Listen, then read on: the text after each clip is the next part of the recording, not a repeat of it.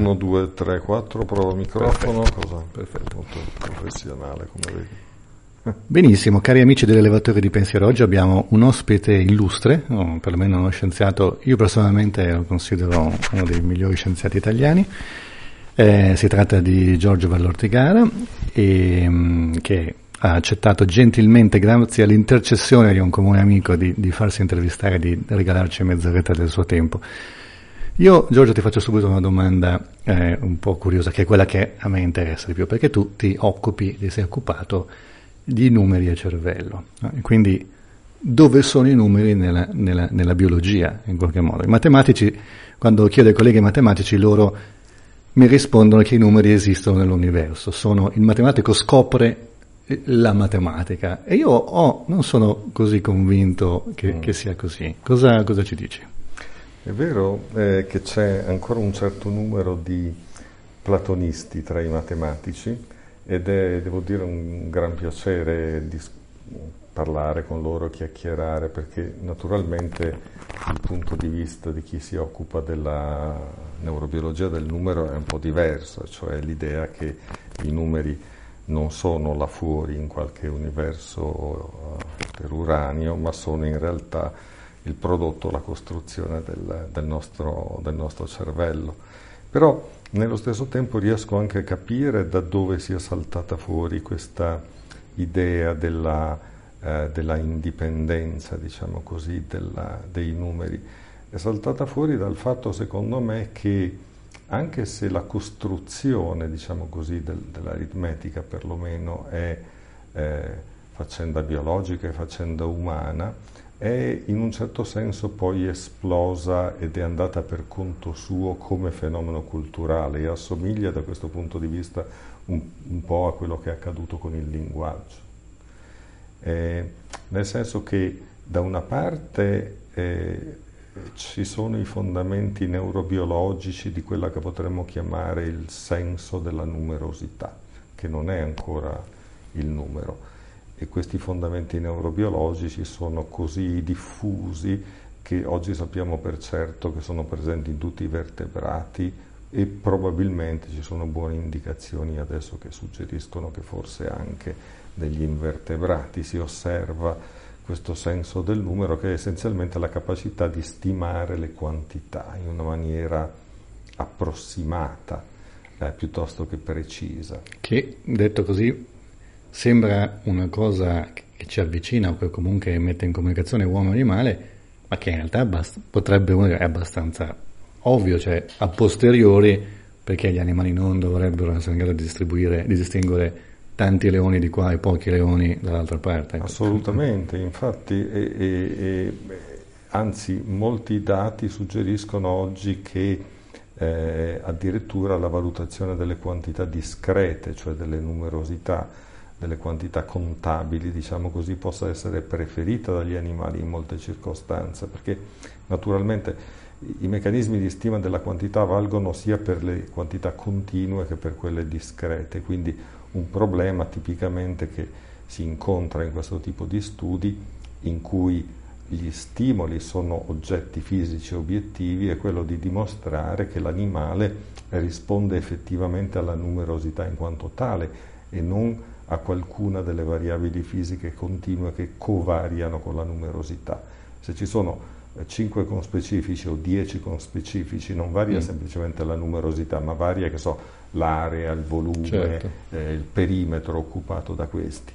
E quindi molto lavoro è stato necessario per cercare di Isolare. separare, diciamo così, no? questi differenti aspetti. Però a ben vedere eh, si tratta di una questione un po' di lana caprina perché alla fin fine sempre di quantità si tratta, che siano continue o che siano discrete. E ci sono mh, ricerche che suggeriscono che in effetti eh, in molte circostanze per gli animali può essere più importante o più utile una valutazione delle quantità discrete che non di quelle continue, probabilmente perché quelle continue possono variare nell'ambiente naturale in una maniera eh, troppo poco prevedibile, diciamo così. Certo, se tu misuri so, l'area occupata, il volume occupato dai conspecifici piuttosto che la numerosità, rischi di non tenere conto del fatto che c'è molta variabilità normale nelle popolazioni biologiche, cioè ci eh, sono certo. specifici piccoli e grandi eh, certo. no? e questo può variare troppo. Se tu usi la numerosità in quanto tale, eh, seppur in maniera approssimata, eh, ti conviene e puoi essere più, più preciso.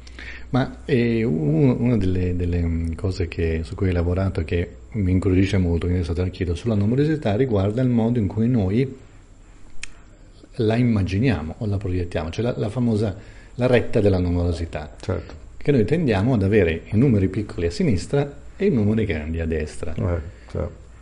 E questo è una cosa che invece, al contrario di prima, all'apparenza banale nasconde, o perlomeno sotto, ragionandoci, il problema diventa complesso. Perché ci deve essere una preferenza di senso? Come fa il cervello? Per quale motivo? Da, da dove nasce? E, e, come ti sei avvicinato anche a pensare a questo tipo di obiettivo? Perché non è una, una domanda, secondo me, la prima che vi possa venire in mente. Oh.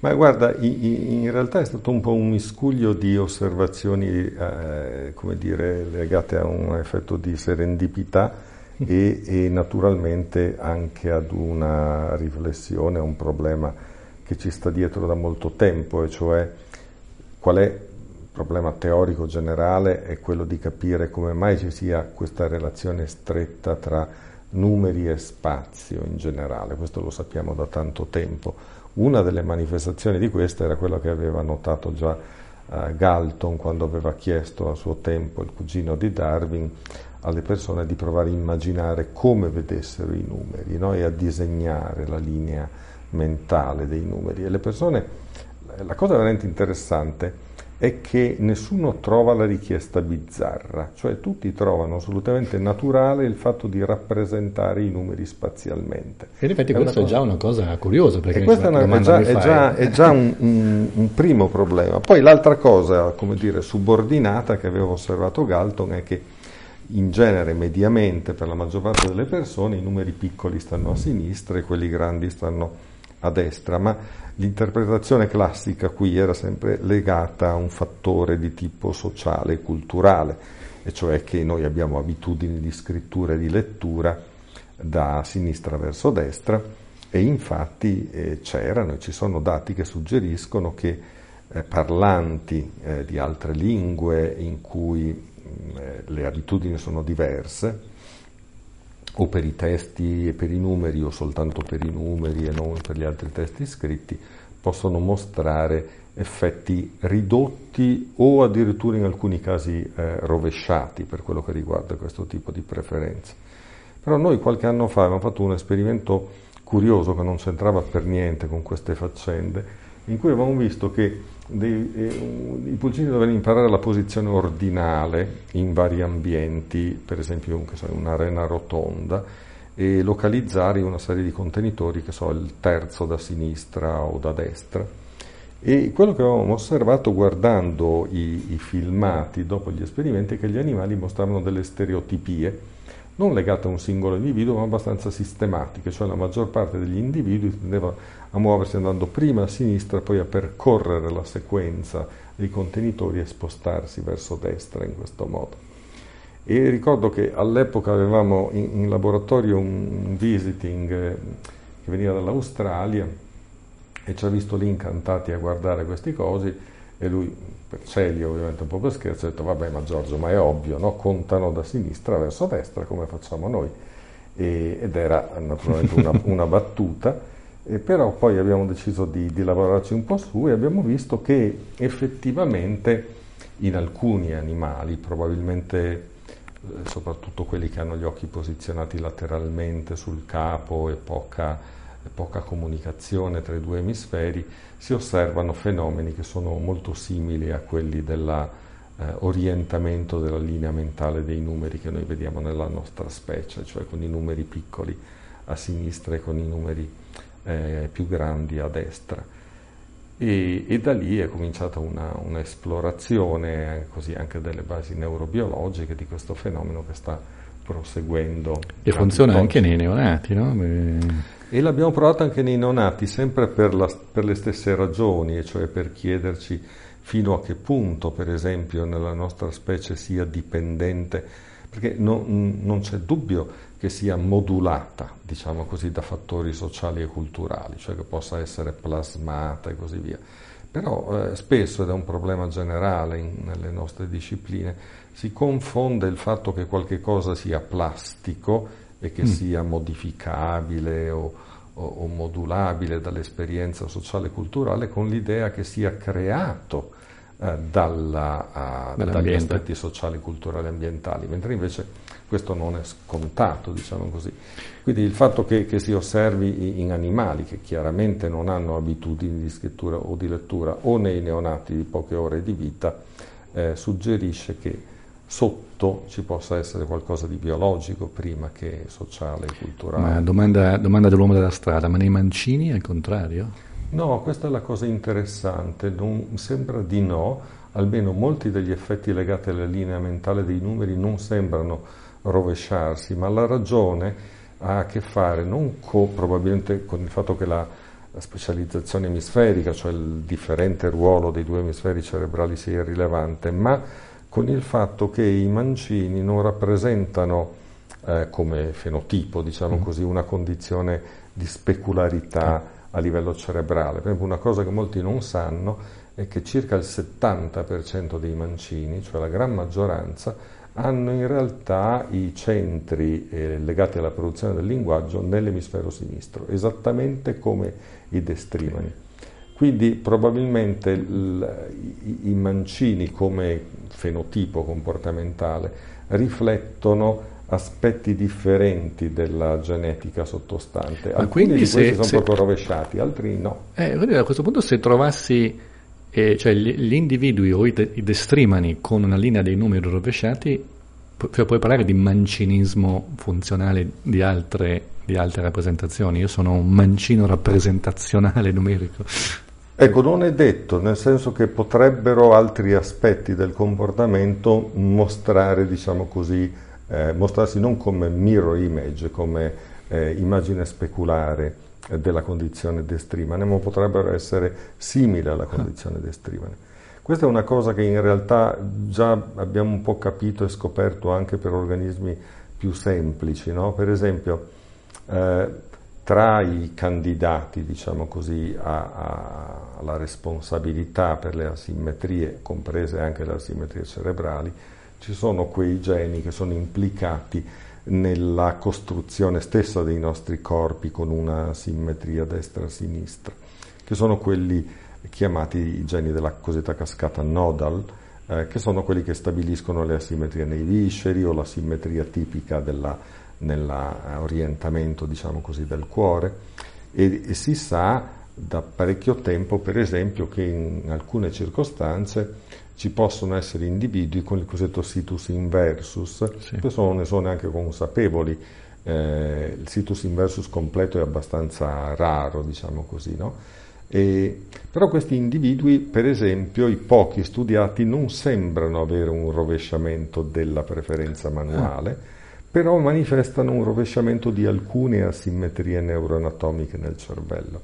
Nei pesci zebra è possibile con, certi, con certe procedure ottenere mutanti, per esempio c'è una linea che si chiama FSI, eh, che vuol dire Frequent Situs Inversus, in cui si può ottenere questa inversione ah. con, con, relativa facilità. E quello che si è visto è che alcune asimmetrie, per esempio nel diencefalo, sono rovesciate e altre non lo sono. Eh, e quindi questo suggerisce che le vie genetiche forse anche epigenetiche, forse anche ambientali che determinano la simmetria del cervello sono più di una e probabilmente ah. complicate. Senti, domanda neanche l'uomo della strada da, da, da, da tifoso sugli spalti, tra virgolette. Ma a questo punto dico una cosa provocatoria. E, um, sinistra numeri piccoli, destra numeri grandi.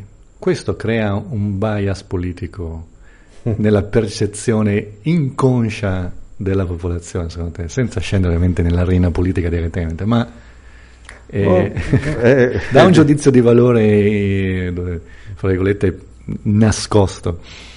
In un certo senso questo perlomeno è un po' la, la spiegazione che io prediligo per questo tipo di, di fenomeno e che adesso stiamo cercando di, di sottoporre a test, perlomeno sui modelli animali. E cioè la mia idea è che ehm, in origine, per quello che riguarda la parte biologica di questa faccenda, il meccanismo che ci sta sotto potrebbe essere molto semplice e, e potrebbe essere legato alla differente valutazione da parte della parte destra e sinistra del cervello eh, di variazioni nella magnitudo, nella grandezza, nelle quantità, nel senso di un aumento o di una diminuzione. E cioè noi sappiamo da molto tempo ormai anche dalla clinica neurologica che una delle differenze fondamentali eh, tra la parte destra e sinistra del cervello sembra essere legata ai più semplici comportamenti che gli organismi possono manifestare nei confronti di uno stimolo. Cioè tu vedi uno stimolo e questo può essere o una cosa buona, diciamo così, e quindi tu ti avvicini, oppure una cosa cattiva e quindi tu ti ritrai, withdrawal, come si dice. No? E questa distinzione, avvicinamento, allontanamento, sembra essere, come dire, una distinzione basilare per quello che riguarda le asimmetrie emozionali, motivazionali.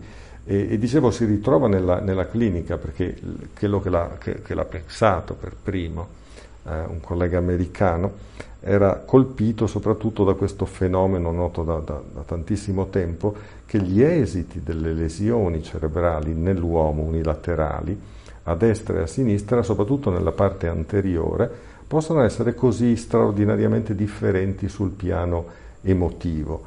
E cioè mentre le lesioni all'emisfero sinistro tipicamente sono accompagnate da quello che i neurologi cla- classici chiamavano una reazione catastrofica e di depressione, uno dice, eh, bella forza, è certo. una lesione, eh, invece nella stessa regione omologa dall'altra parte tu puoi avere la reazione di cosiddetta negligenza e cioè il paziente nega di avere qualcosa che non va o fa, oppure fa delle confabulazioni per spiegare perché sì, il suo braccio non si muove ma è del tutto normale perché non ha voglia di farlo, no? cose di questo tipo qua.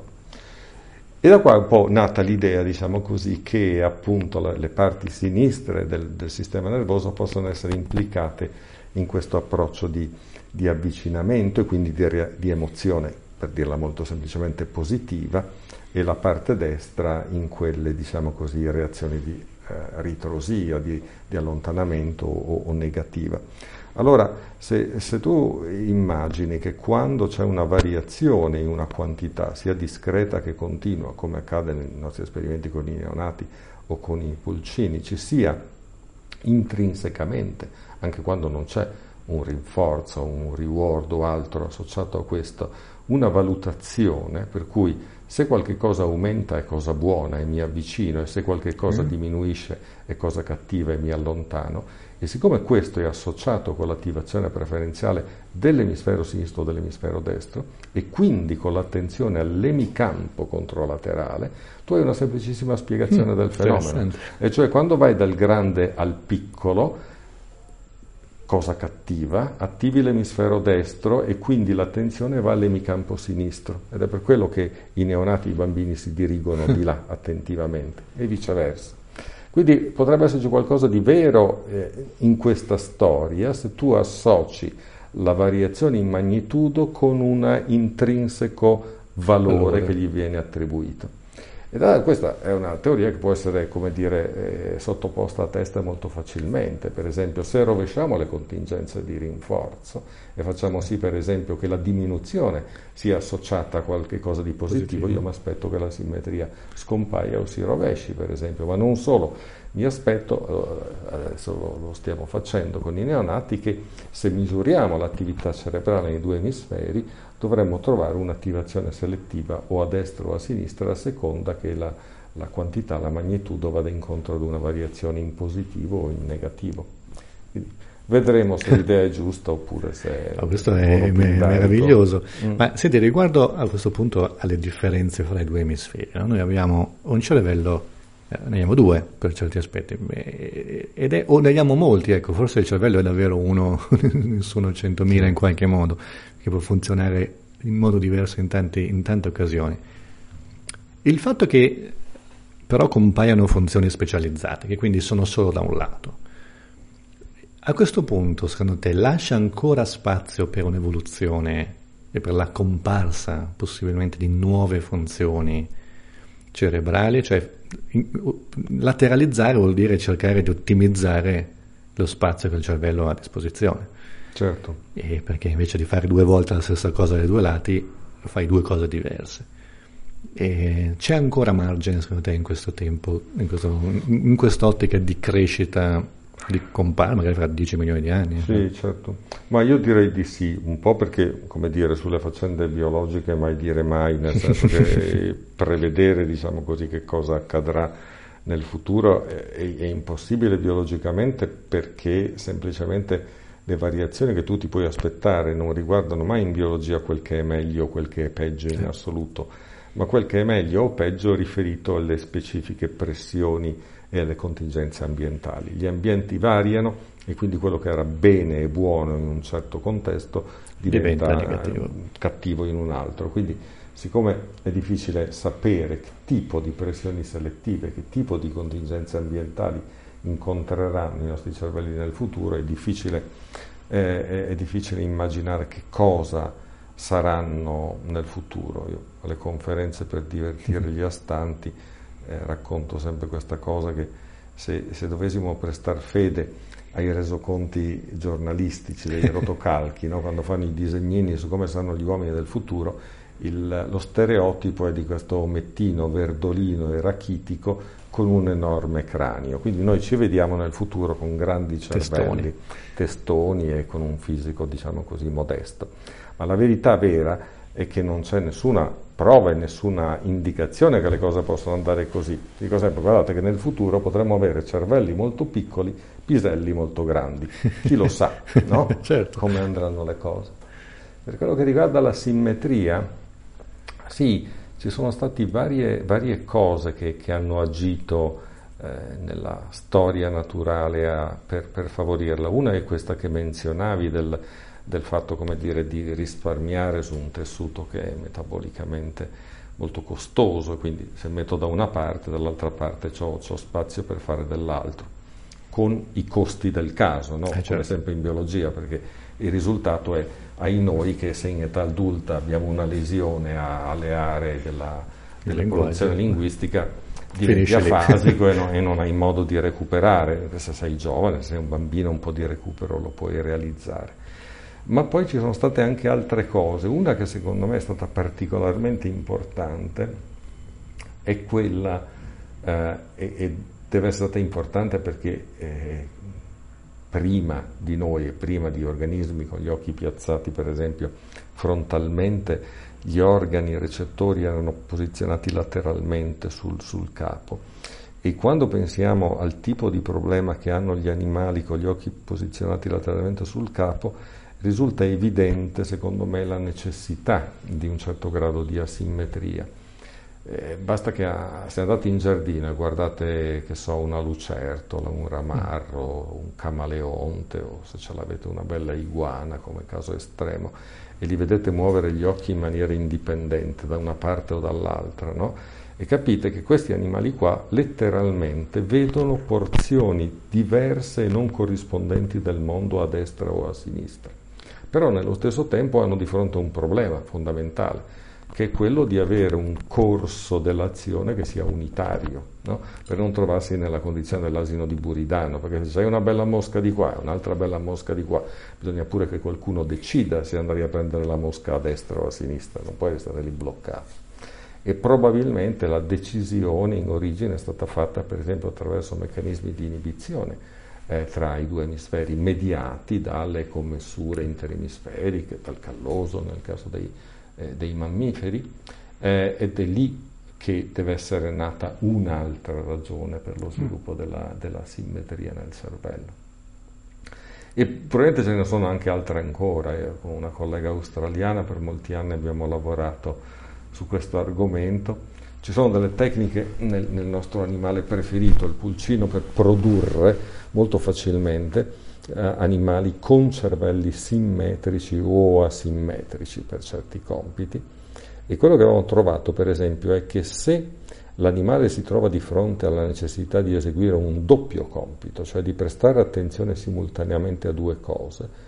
Nel nostro caso si trattava di beccare sul pavimento e riconoscere granellini di cibo e sassolini, compito facile, e poi ogni tanto sopra la testa passava un predatore simulato, finto, e quindi l'animale doveva prestare attenzione e mostrare i comportamenti di allarme del caso, freezing, immobilizzazione, fuga e così via.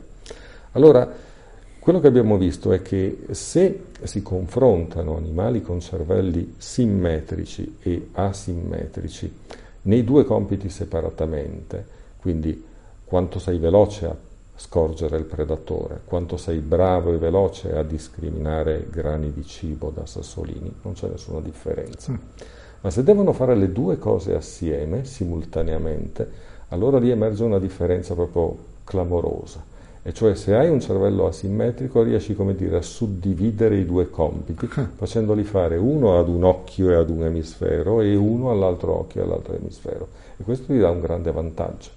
Quindi stai usando due cervelli. E stai usando letteralmente due, due cervelli a tuo, a tuo, vantaggio in questo caso. Quindi questa è un'altra ragione per cui deve essersi evoluta la, la specializzazione funzionale delle parti destra e sinistra del cervello.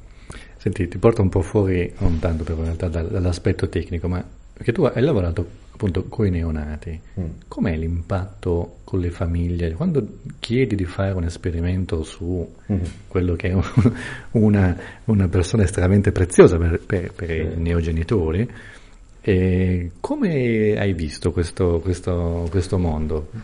Sei stato colto con favore, con curiosità o, o respinto a colpi di clava? Il ci sono pochissimi laboratori in giro nel mondo che lavorano con i neonati, eh, si contano veramente in Europa sulle dita della mano, il nostro qui a Rovereto è uno dei, dei pochi, e, ehm, e, e, ce n'è un altro a Padova, eh, ce, n'è, ce in Francia, insomma è, è complicato, è difficile, per due ragioni, una è quella eh, ovviamente che i neonati per la gran parte del tempo dormono o piangono o, sono, o mangiano e quindi ottenere la loro attenzione anche per i tempi molto ridotti eh, richiesti ai nostri esperimenti è difficile. Quindi prima di trovare le condizioni giuste, poter raccogliere i fatidici, per esempio 10 minuti che, che servivano a esperimenti come quelli che, di cui abbiamo parlato, ci vuole un sacco di tempo.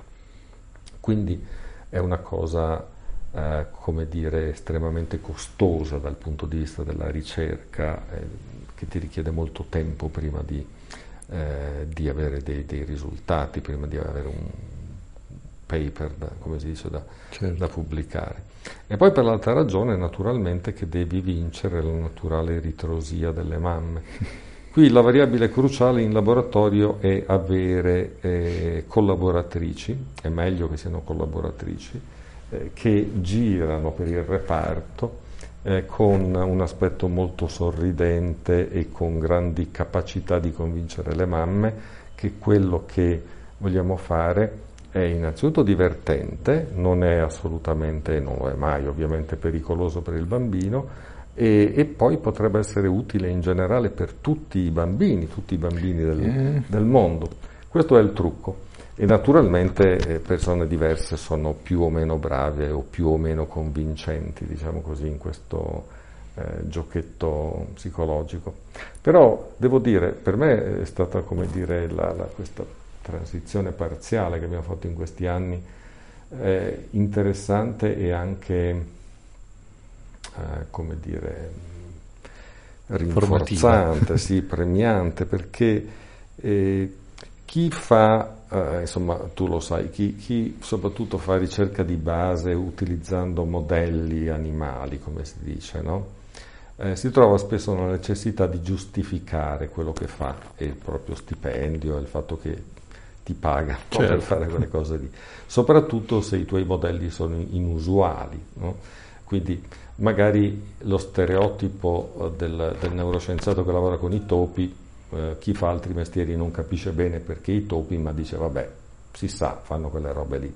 Ma se lavori con modelli un po' inusuali, come per esempio, so, nel nostro caso i pulcini di, di pollo domestico, allora devi dare delle spiegazioni, devi cercare di, di, far capire alle persone perché lo fai, perché abbia senso farlo e così via.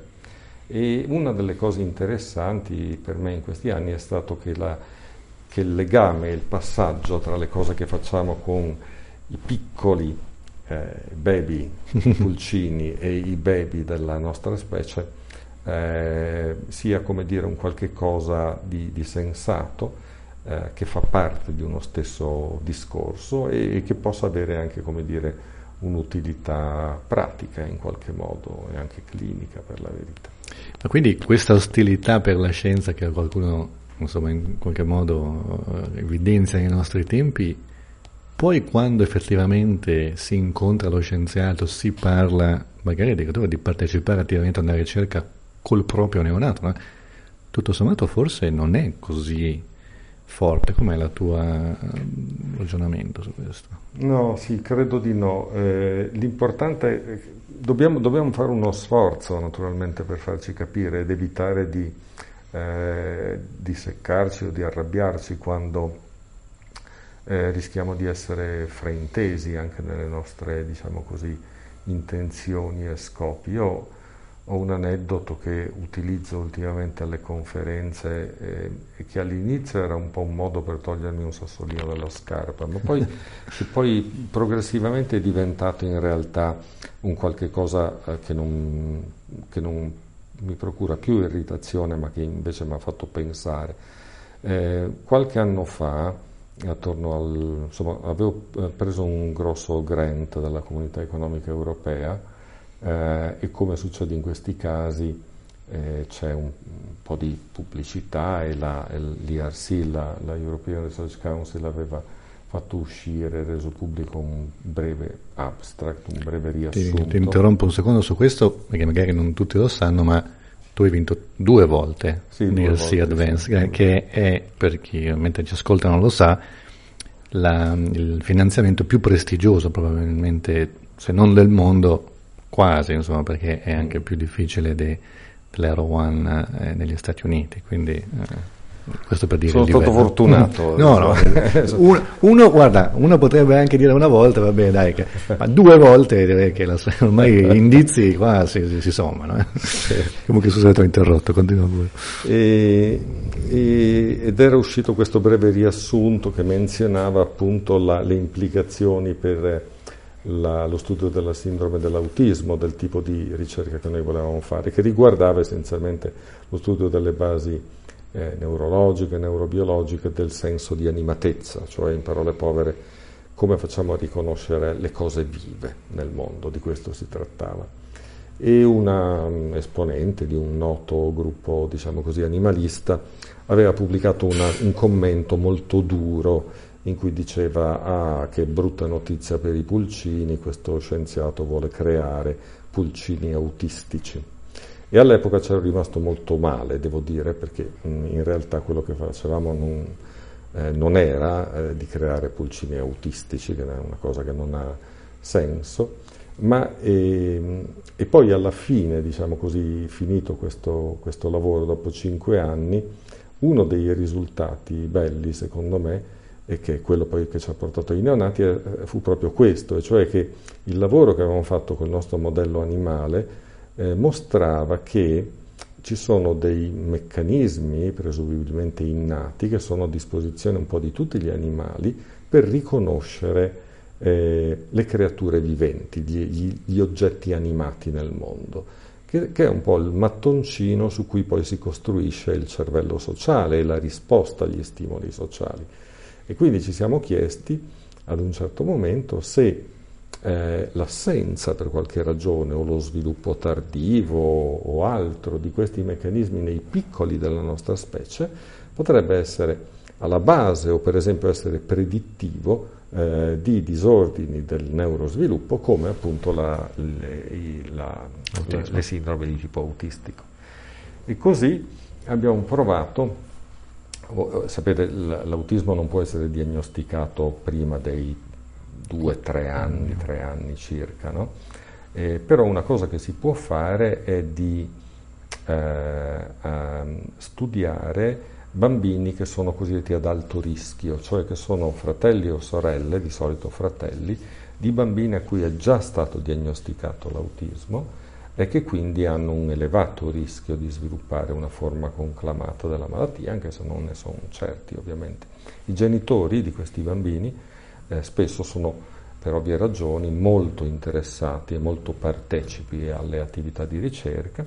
C'è una rete nel nostro paese che è coordinata dall'Istituto Superiore di Sanità, eh, per cui noi per un certo periodo di tempo eravamo allertati quando nasceva uno di questi bambini, avevamo un laboratorio mobile, ce l'abbiamo ancora, con cui andavamo a fare su questi bimbi esattamente gli stessi test comportamentali che avevamo sviluppato per i nostri animaletti, per i nostri pulcini, tali e quali e abbiamo visto che effettivamente eh, questi indizi, diciamo così, di animatezza eh, sembra che non funzionino o che non siano operativi ehm, ad un'età molto precoce in questi bambini a rischio di autismo. Che è molto interessante, che poi ci ha consentito, diciamo così, di ottenere un altro finanziamento per cercare di sviluppare una culletta per fare una misurazione di tipo automatico e più, più generale, con più ampio screening. Però, a parte il caso particolare, diciamo così, quel che mi è piaciuto personalmente di questa storia è fondamentalmente che certe volte, per puro caso se si vuole, quello che può apparire molto esoterico, molto mm. strano, molto bizzarro, al non addetto ai lavori, no? perché diavolo uno deve passare la vita a studiare il cervello dei, dei pulcini, cioè che tipo di utilità può avere. Beh, non lo sappiamo in partenza, no? eh, quando facciamo la ricerca di base, quando ci preoccupiamo di problemi generali, che poi quello che fai certe volte può essere estremamente utile sul piano proprio pratico, diretto. Per esempio potrebbe darci la possibilità di fare una diagnosi precocissima eh, dell'autismo. Questo, tra l'altro, faccio un piccolissimo inciso, sembra essere un problema tipico delle scienze della vita. Cioè, i fisici lavorano su materiali esoticissimi, a volte cose, ma nessuno gli dice che cosa stai, ma perché devi fare questa cosa. I matematici a volte non, non, non capiscono neanche qual è la, la, parola, cosa significa l'espressione che mi stanno, mi stanno comunicando. E invece in scienze della vita, in qualche modo, c'è questo preconcetto per cui raro, strano vuol dire mm, ma chi lo sa. Mm, soldi buttati via, soldi buttati via. pericoloso. Credo che, eh, non lo so, ci sono probabilmente molte spiegazioni, ma una che mi sembra ovvia è che eh, i problemi che vengono affrontati in, nelle scienze della vita, eh, soprattutto oggi di, nelle neuroscienze, mm. nella biologia molecolare, eccetera, ci riguardano direttamente, eh. ad un livello molto quotidiano. No? Eh, certo, eh, non è che quello che studiano i cosmologi non ci riguardi, ma ci riguarda in un senso molto lontano, da dove veniamo, qual è l'origine della vita, l'universo e così via. Mentre invece faccende che riguardano la vita, la morte, la possibilità di conservare, che so, i nostri corpi, le cose dell'ibernazione di cui ti occupi tu, oppure eh, la, la, il dualismo mente-corpo, quanto il nostro comportamento è il risultato semplicemente degli eventi fisico-chimici che avvengono nel cervello.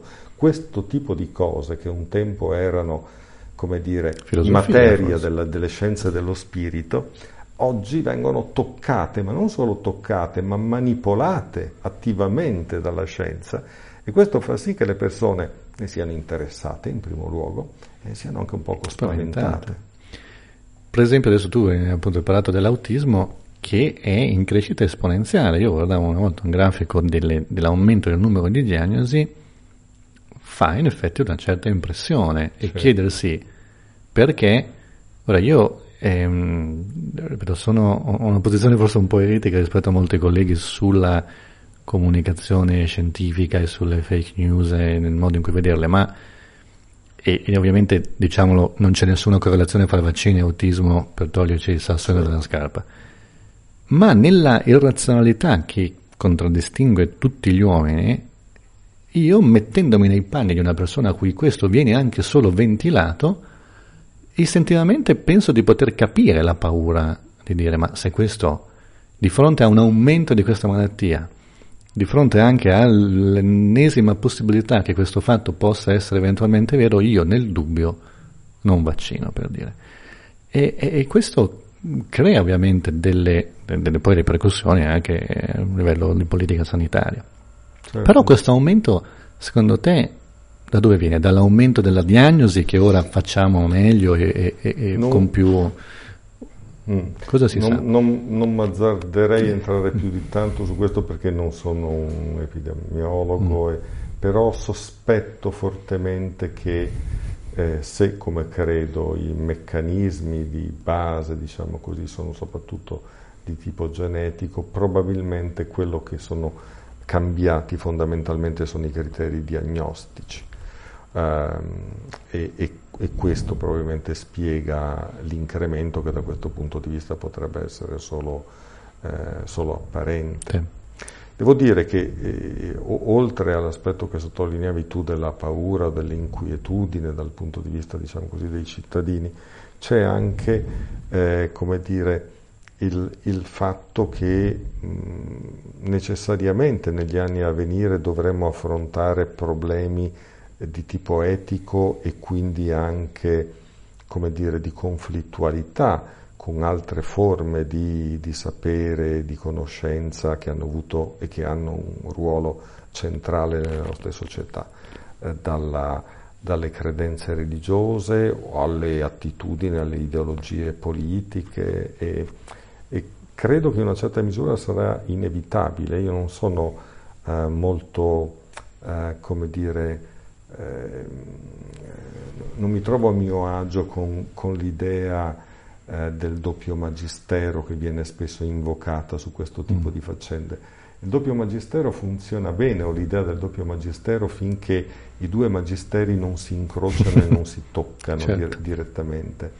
Ma eh, il, il, fatto è che si incrociano e si toccheranno in una maniera diretta sempre di più negli anni eh, a venire. E, e, quindi io immagino che eh, un certo grado di conflittualità e speriamo poi di risoluzione di questi conflitti sia, sia inevitabile.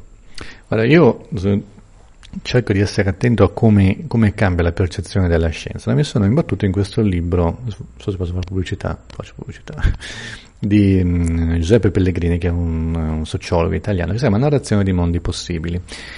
Che, che cosa ha fatto? La, mm, adesso se non ricordo male, la è la Roche forse, e, um, sta di fatto che um, veniva mandato questo concorso alle scuole superiori e veniva chiesto agli studenti eh, di descrivere la scienza del futuro, come, come vedevano. Mm-hmm. Lui ha avuto accesso ai dati e quindi ha fatto poi una, una breve eh, disamine riassunto di quello che ha trovato, quindi come i giovani vedono il futuro scientifico, che è indubbiamente pieno di tantissime speranze con alcune paure eh, si percepiscono quasi fosche un po' in, mm-hmm. incontro. Da, eh, forse Mary Shelley scrivendo Frankenstein ci ha fatto ha dato insomma, in qualche modo un, un tono, però è innegabile dirlo. Allora faccio una, un'altra provocazione in questo senso.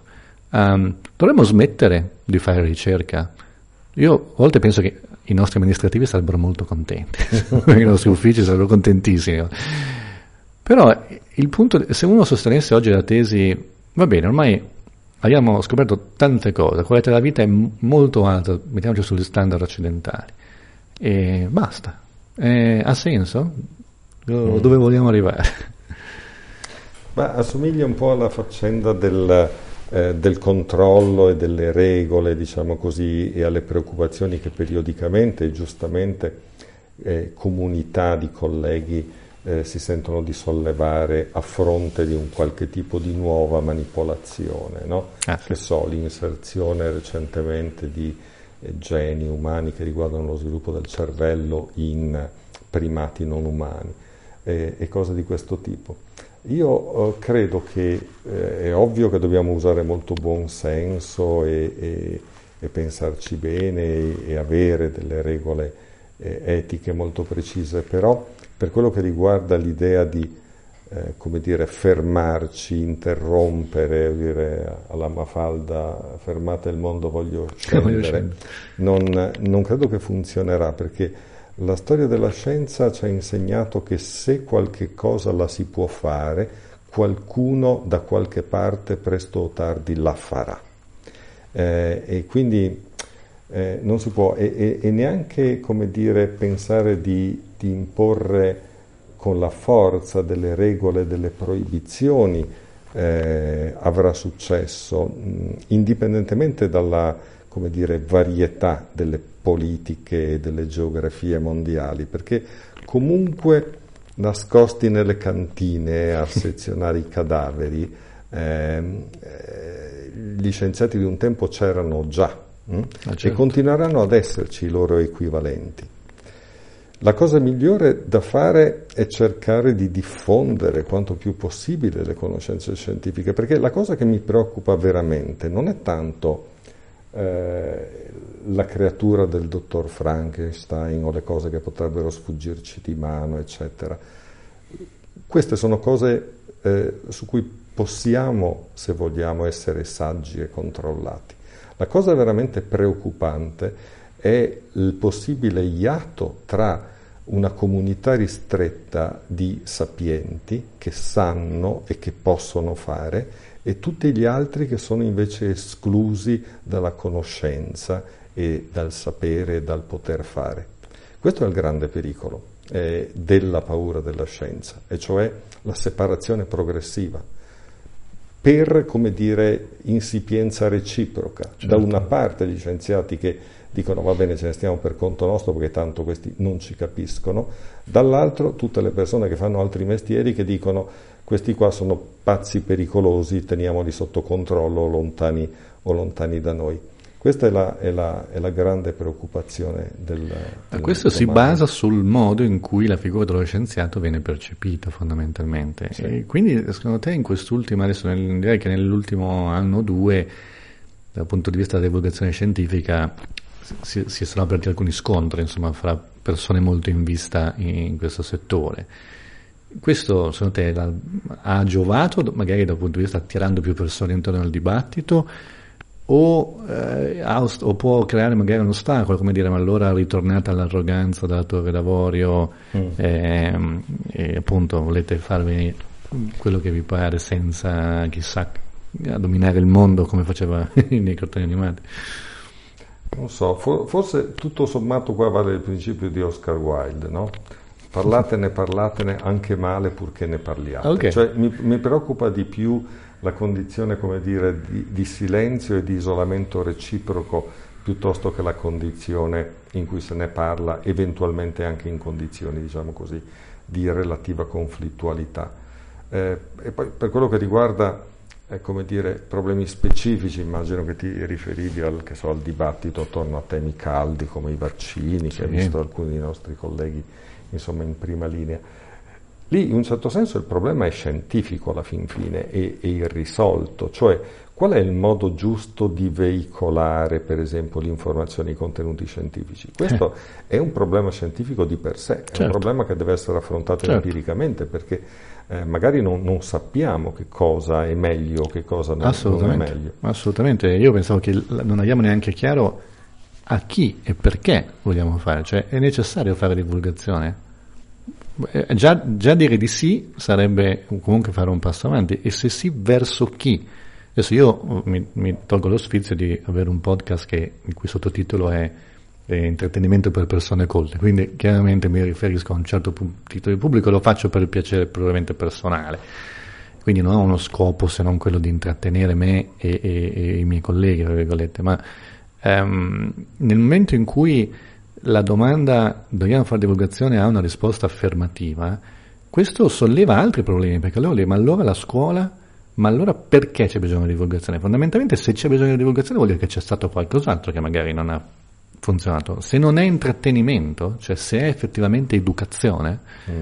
ehm, allora le domande che dobbiamo farci forse non finiscono lì.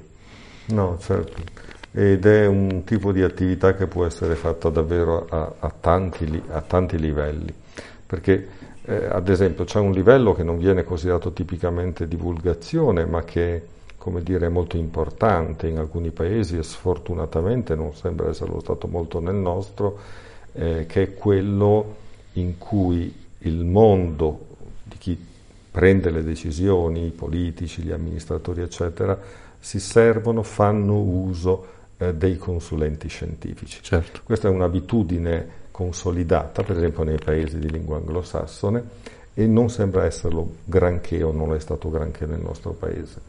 Eh, però è in un certo senso un tipo di divulgazione ed è assolutamente fondamentale ed è l'uso eh, mirato, ponderato, diciamo così, degli esperti per risolvere i differenti tipi di eh, problemi. Anche qui una delle cose, come dire, che spiacciono, che, insomma, che, che colpiscono nel nostro paese è che eh, perché funzioni un meccanismo di questo tipo bisogna che la comunità scientifica godi eh, eh, di, un, di, un, certo prestigio, il che eh, no, non è, no? Ehm, ed è il confronto, insomma, eh, noi lo sappiamo perché eh, vediamo insomma, la situazione dei nostri colleghi negli altri paesi del mondo.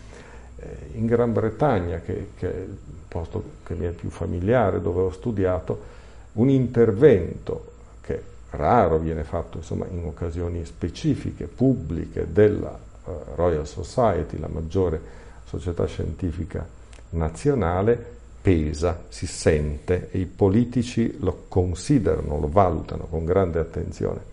Non è così nel nostro paese, cioè, diciamo le cose come stanno. Certo. No? Se, oh, i, i, nostri colleghi accademici dei licei, dei licei, non hanno nel nostro paese lo stesso peso che hanno i membri della Royal Society. Nella, nella Faccio un'altra domanda provocatoria allora, secondo te è un po' colpa di noi accademici nel senso che comunque nel passato anche l'Accademia Italiana è stata molto politicizzata in qualche modo, quindi non tutta ovviamente, ma in gran parte. A questo punto è chiaro che magari il politico non percepisce più l'intervento dello scienziato come neutrale e, e quindi dice, beh aspetta un attimo, tu sei, stai facendo politica e non stai facendo scienza.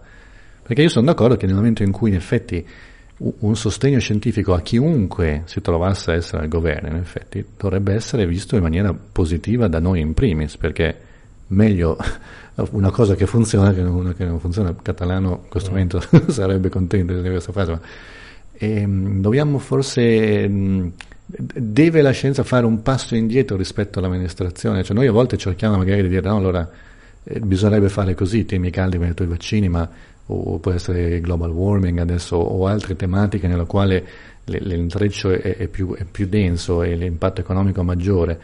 E, ehm, mh, dovremmo fare un atto di modestia in questo senso. Nessuno verrà mai a contestarci le, la teoria delle stringhe e, e dibattere mm. se sono 9 o 11 dimensioni, ma appunto se dobbiamo eh, passare, eliminare le macchine a diesel per passare alle elettriche, questo è un, una cosa che può cambiare molte vite, eh, può avere un impatto sull'economia di un paese. Come fare a, consul- a, a, consigliare il politico nel modo migliore a questo punto? Perché di questo poi un po' si tratta. I, i, beh, per, per, raccogliere la tua provocazione, mm. non è che dovrebbe essere, dovremmo pensare al contrario, e cioè anziché ritirarci all'essere più presenti nella vita politica, ma non in quanto scienziati, ma in quanto persone che hanno avuto un certo tipo di formazione. Mi spiego. Eh, uno dei problemi della nostra società è la scarsa presenza, a mio parere, nell'ambito